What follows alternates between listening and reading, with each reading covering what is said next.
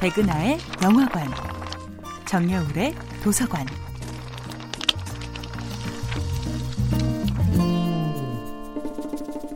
안녕하세요. 여러분들과 쉽고 재미있는 영화 이야기를 나누고 있는 배우연구소 소장 백은하입니다. 이번 주에 만나보고 있는 영화는 플로리안 헨켈폰 도나스 마르크 감독, 울리히 뮈흐 주연의 이천육년도 영화 타인의 삶입니다. 드넓은 우주의 시간 속에 백년도 안 되는 한 시대를 허락받은 인간의 삶은 자신에게 주어진 특정한 시대의 특수한 선택 앞에 놓이게 됩니다.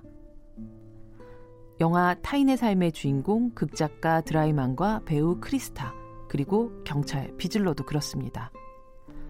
만약 이들이 천구백팔십사년 분단된 독일에서 살지 않았다면 아마 아름다운 예술인 커플로 혹은 철두철미한 직업인으로 존경받을 수도 있었을 테죠. 하지만 어떤 시대는 인간에게 좀 더 가혹한 선택을 요구합니다. 드라이만의 삶은 존경하는 스승이었던 연출가 예르스카의 자살을 접하면서 크게 흔들립니다.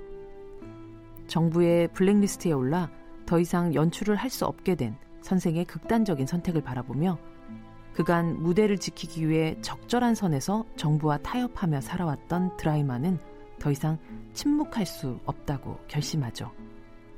그리고 위험을 감수하며 소독의 언론에 동독의 현실을 폭로하는 글을 써서 전달합니다.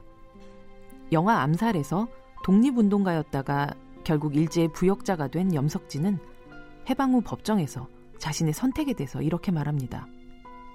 몰랐으니까. 해방이 될지 몰랐으니까.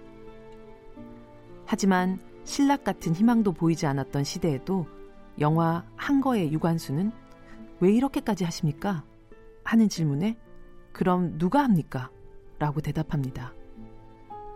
영화 천구백팔십칠에서 배우 김태리가 연기한 평범한 대학생 연희는 삼촌의 구속, 선배의 죽음을 거치며 결국 광장 속으로 걸어들어가 시대를 향해 주먹을 힘껏 올립니다. 시대는 끊임없이 인간의 의지를 흔들고 신념을 시험할 것입니다. 그리고 그 시대를 살아서 통과해야 하는 사람들은 각자 다른 선택을 하게 되죠. 그 선택 앞에서 때론 공감하고 때론 반면 교사할 수 있는 주인공들. 언제라도 꺼내볼 수 있는 수많은 타인의 삶의 결과물. 어쩌면 영화가 우리의 삶에 꼭 필요한 이유일 겁니다. 백은하의 영화관이었습니다.